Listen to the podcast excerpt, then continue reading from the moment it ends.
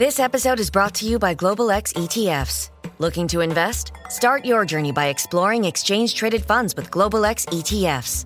Exchange traded funds, or ETFs for short, create baskets of stocks, bonds, and other assets that you can buy in a single trade. Global X specializes in ETFs that track emerging trends, like the rise of artificial intelligence, as well as strategies aimed to generate income potential. Visit globalxetfs.com to discover how you can get started. There's a future version of America that politicians have been talking a lot about lately a country with free college. You might have heard about it at the Democratic debates this week. We need to make structural change. We must make public colleges and universities tuition free. Free college for low and middle income students. Make community college free. Free community college. Free public college for our young people. For a small city in southwestern Michigan, that future is already here. 14 years ago, the city of Kalamazoo started an ambitious, one of a kind project free college for all of its public school students. And now, more than a decade after it began, we can see what happens to students and a community when you give away college for free. Welcome to The Journal, our new podcast about money, business, and power. I'm Kate Linebaugh. And I'm Ryan Knutson. It's Friday, June 28th. Kalamazoo, it's two hours west of Detroit um, and about an hour and a half east of Chicago. So it's very quaint, it's very charming. You know, it has a main street where you can sort of walk on this brick road.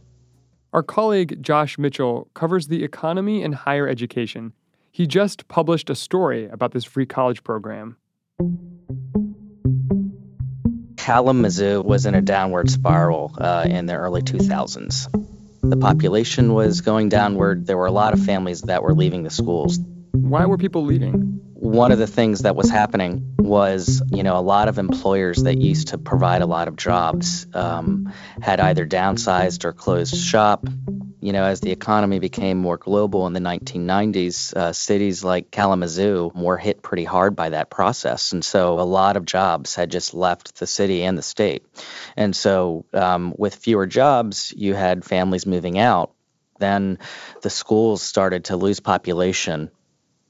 There were actually big concerns that the city would have to file for bankruptcy a group of wealthy people who lived there. They met with the superintendent and they insisted on not being named.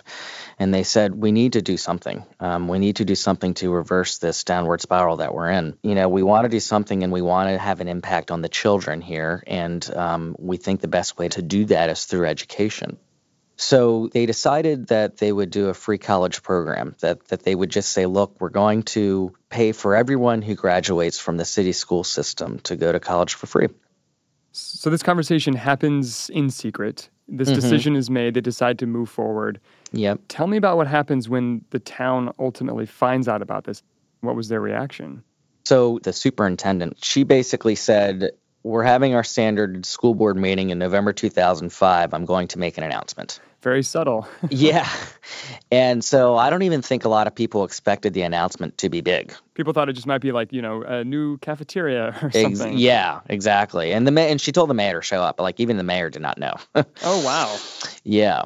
And she makes this announcement, and people were shocked. Some people had tears in their eyes and were just absolutely taken aback. Wow. Wow. Wow. That from a city leader and a former Kalamazoo Public School graduate. And from those who are students now, this announcement brought them to tears. Now I don't have to worry and I can just put my application in where I want. I talked to other, you know, people who lived there at the time who still lived there. It was like, oh my God, they they felt like this was going to have this dramatic effect and all these knockoff effects. Because not only can you help the residents who are currently living there pay for college, um, which is one of the you know biggest costs that any household is going to experience at any point of their life. But not only that, but then you can attract more people back into the city itself. Yeah, it's an enormous incentive to move to the city. Yeah, exactly. If you're going to get free college for your children. And not only were they getting free college for all of the students, it was also coming from donors. So it wasn't like it was going to burden the government. Oh, yeah. Oh, yeah. Can you tell me a bit about the program's mechanics? Like, how does it work exactly?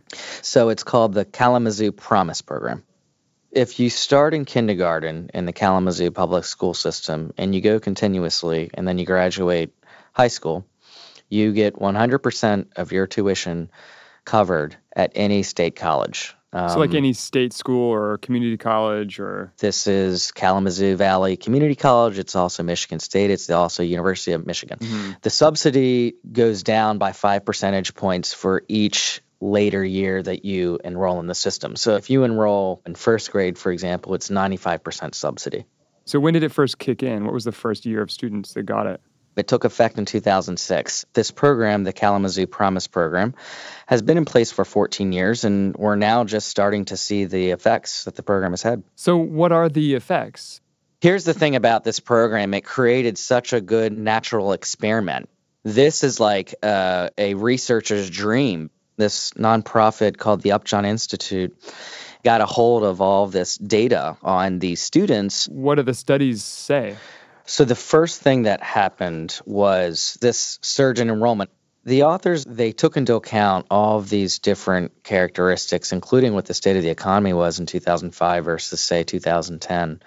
And what they determined is that the effect of the Kalamazoo program on enrollment was actually pretty evenly distributed among racial groups and among low income groups. So, in other words, everybody was going to college more as a result of this, not one particular group. Yes. Got yes. It. Exactly. That being said, you still on average had whites and upper income students not just going to college in bigger numbers, but also going to four year colleges far more frequently than low income students or black students, for example. Um, and so white students, upper income students are getting most of the subsidies here, are getting far more subsidies than the average black student and the average lower income student. Also, one of the effects it had was if you were a white student who was going to go to college anyhow, now you were not going to the public regional four year university, you were actually going to the prestigious state college, University of Michigan.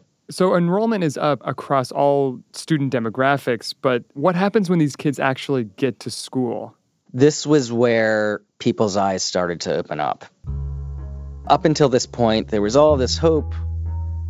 When the enrollment numbers were up, there was even more hope. It was like, wow, it's working.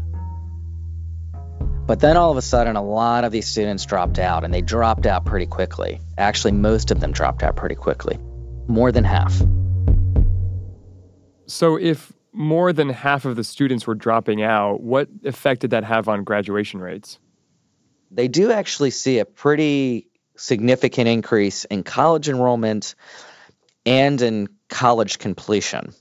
Mm-hmm. But you have to kind of divide it by different groups you had sort of the, the white upper income students who are now going to more prestigious schools. Then you have this other group of these marginal students, a lot of them who would not have gone to college in the first place. All of a sudden, they're now in a college environment. And for a variety of reasons, they did not make it. The upshot is is that free college did not guarantee them success here. Yeah, I mean it's really complicated because there are a lot of reasons why people might drop out of school. I mean, it's not just about the cost of tuition so this this is a city that's dealing with um, you know a lot of a lot of issues when it comes to race and income. So homelessness, for example, is a very big problem. Um, so the administrators of this of the Kalamazoo Promise program really started to say, okay, there's there's more going on here, and free tuition is not going to solve all these problems because free college really just encouraged them to maybe say, okay, I'll do this thing that I wouldn't have done otherwise. Right. I was in this coffee shop, and 15 feet away is this young 19 year old woman who's working behind the counter serving coffee. And it turns out she was in the Promise program. Um, she graduated high school last year. She qualified for a tuition subsidy. She was a marginal student in high school. She got a 2.0 or, or around there. And she's one of the students that probably would not have gone to college, or it was very questionable whether she would have gone to college um, without this program. With this program, she decided to go into college, and she dropped out within two or three months. Oh wow! Um, she said she felt aimless. She said she just did not know what she wanted to study. She said the only reason why she went is because everyone in the Kalamazoo public school system and her family said, You have to go to college, you have to go to college. And she, these were her words, she said, They said go to college. They did not tell me what for. Uh-huh. They just said go. And she said, When I was in college, I didn't know why I was there. Yeah. Well, that's, that's something that you hear from a lot of students, actually, is this pressure of you got to go to college but you don't really know why and so then you know you go to school and then you drop out because you don't feel like you know exactly what you're doing oh yeah they kind of came to this epiphany that free tuition isn't going to guarantee their success. So, one of the things that they've done to respond to students who are dropping out of the local community college, the foundation, the Kalamazoo Promise Program, said, wait a minute, we're spending all this money that we're giving to Michigan State, for example, to help white upper income families for tuition subsidies. Meanwhile, the people that really need the help the most, are only getting several thousand dollars and dropping out. How do we address this? So they actually gave um, an infusion of money to the community college so that they can hire counselors who could track these students throughout the semester. So we actually talked to one of the counselors when we went there. Uh-huh. And what did the counselor say? You know, she said that she deals with a lot of students who are going through their own personal crises. And um, they are taking care of family members. Um, they're taking care of parents. They're taking care of siblings. And if you're in that environment um, and you're at community college, some of them, not all of them, ultimately say, you know, I, I, I need to work right now. I need to get a job. I'm going to drop out of college. So, I mean, obviously, this program is not a panacea for all of a city's problems. But importantly, I mean, and this is one of the things that's that's I find so interesting about this story is that the barista who said that she had gone to college for the first year but then dropped out after a couple of months. Yes, she dropped out, but unlike students across America who drop out, she doesn't have any student debt. Right. So this is one of the most interesting things about free college and as someone who covers student debt, I've come to think of this as one of the biggest problems, which is that our policy as a society has been to give students like this student who we know is at a very high risk of dropping out, we, we, we just give them debt. And the numbers show that they're very likely to default on their student loans. Not only does it become a financial burden in and of itself, I think it becomes a psychological burden. Yeah, well, and it also it turns college into like this gamble because if you go and you succeed, then it's great. But if you go and you fail, then not only do you fail, but you also leave college with all this debt. Yeah, 30 or 40 years ago, when student debt wasn't nearly as big of a thing or um, wasn't something that as many poor and middle income households were taking on, yeah, you would you would fail out of college or drop out, and okay, you were able to kind of move on. Um, now it has become a gamble for those students, for the average college graduate, it is a great investment. But for those who are leaving with debt but are not getting the degree that leads to that boost in earnings, it's actually become an albatross. And so, in some ways, um, you know, higher education and the student debt system, you know, a, a lot of people would say, is actually increasing inequality, not decreasing inequality. Mm-hmm. It's not mm-hmm. necessarily the great equalizer. It's actually, you know, driving a wedge between the have and have nots.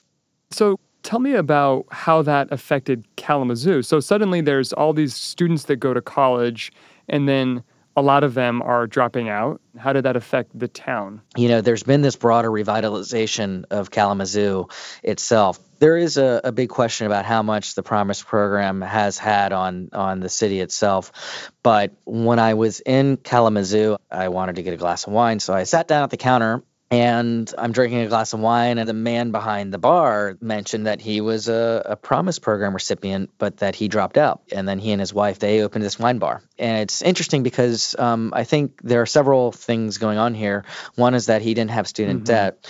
There is this concern about you know whether student debt is inhibiting people from um, creating small businesses and what effect is that having on the economy. Mm-hmm he certainly was not inhibited by his student debt because he didn't have any. Um, number two, I think it's pretty clear that coinciding with this Promise program, you had um, an immediate increase in the school population because a lot of families started to move back in. You had small businesses that were created. You had builders, home builders that had been avoiding building in this city who were now coming back and building in the city. These wine bar owners um, said that they they felt you know really tied to the community itself, and they are, are partaking in the redevelopment of the city. Yeah. So can we credit the program directly for Kalamazoo's redevelopment? So the research itself doesn't have a hard answer to how much the program influenced the city's trajectory. What I can tell you is that within a year of the program going into place, 1,000 families moved their children to the city, um, and it's pretty clear it was because of the Promise program. If you look at a chart of the trajectory of the school population, it does a U shape the the population was declining, um, you know, in the early 2000s, and and right in 2005 it turns around and it goes up. And if you look at a neighboring city, they've had sort of the same problem with the school population, but their school population never recovered. Uh-huh. Look, I think the anecdotal evidence is pretty clear that it certainly hasn't hurt the redevelopment of the city, and I think it's pretty, you know, I would say as the reporter who was out there, it's had some type of positive effect. It's just a question of how much. Yeah. What do you think the takeaway is for the national debate, where, particularly among Democratic presidential candidates, there's a lot of talk of free college tuition or debt forgiveness. What do you think the lessons are from this Kalamazoo project, which in some ways has sort of been living in the future that all of these presidential candidates are describing? Right. So I think number one, it's important to identify what the problem is that we want to solve. And so, if you want to relieve financial burdens on families, and also if you do want to increase college enrollment, free college will do that. If the problem is solving a lot of these social disparities, free college is only going to do so much. And in fact, it, it might not do nearly as much as people think. Have other cities copied this? So other cities are trying this. Some of them are trying to do exactly what Kalamazoo is doing, but a lot of them are doing, um, you know, only two years, and it's not, you know, quite as good of a deal for students as as you might think. What do you think would happen if if the United States tried to do this across the country? Well, we would first have to decide what free college is. One of the first questions that um, society or voters would have to answer: What does free college mean to them, and how much are they willing to spend for it? So, for example, if you look at the University of Alabama, this is a state school, but it has a 100,000 seat football stadium. It has a lazy river on campus. It has really nice lunch area where, you know, on certain days of the week you can get steak cooked to your liking. So, is that what we mean by free college? And how much is that going to cost? Are taxpayers willing to provide that level of educational experience, this Disneyfied experience, and pay for that? Or will it be a more streamlined, drab, nuts and bolts educational experience? A lot of universities in Europe, for example, you know, don't have this Disneyfied experience that you find here. What do the donors in Kalamazoo, or I guess since they haven't spoken, what do you think the donors in Kalamazoo are thinking about this? Because their definition of free college has just been what the state schools are providing, which runs the gamut from relatively affordable community colleges to a much more kind of traditional but expensive experience at places like the University of Michigan or Michigan State. They basically wrote an open check. There's no real ne- negotiation with the schools about what tuition should be. Um, they're they're paying the full sticker price. So far, they've spent 124 million dollars covering college tuition for more than 5,700 students. If you just give schools a blank check, they'll just spend it and they'll just raise their prices. And so one of the big questions when when we look at free college is how do you contain some of these costs? So when a lot of politicians talk about free college, they'll have to at some point explain what the oversight is um, or how do you ensure that you're not throwing money down the drain.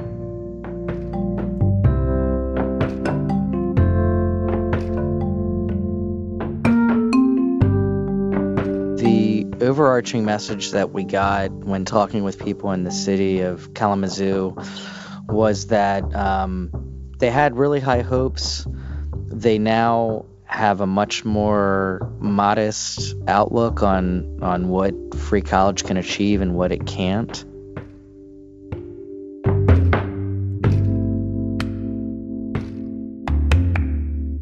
We'll be right back.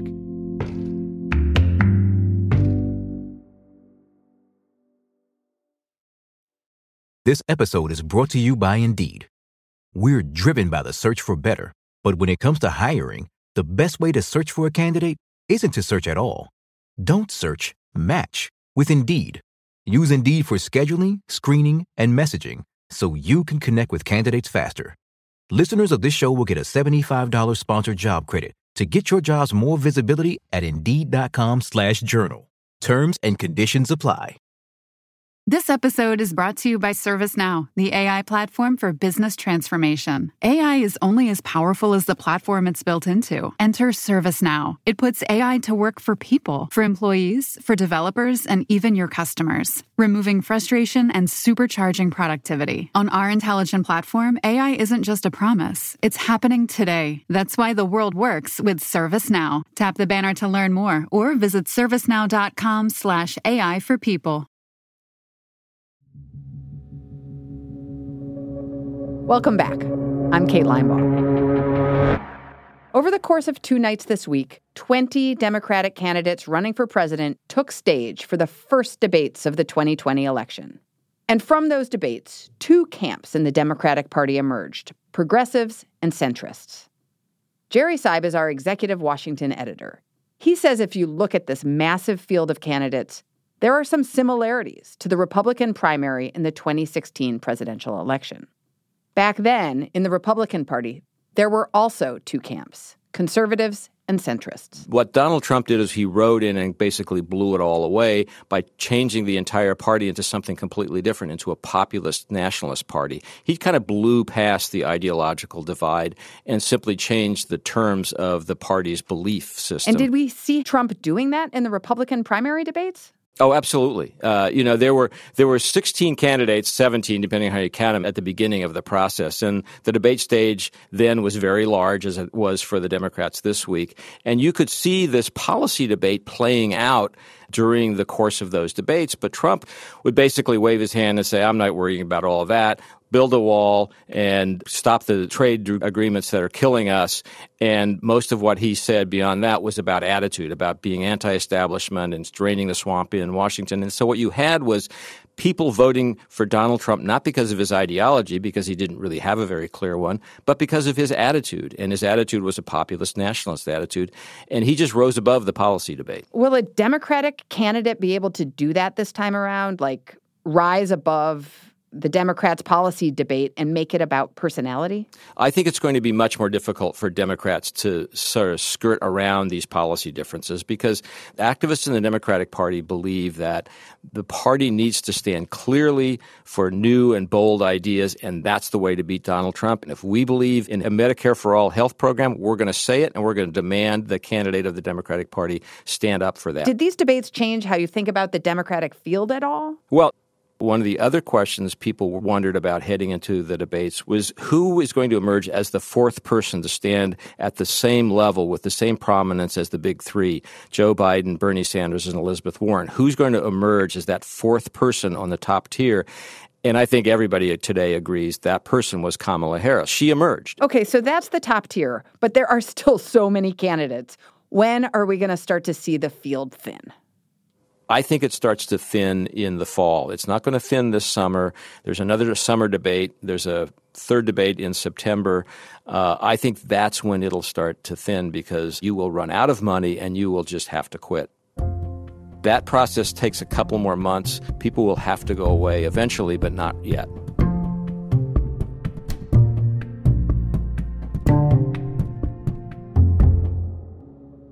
That's all for today, Friday, June 28th.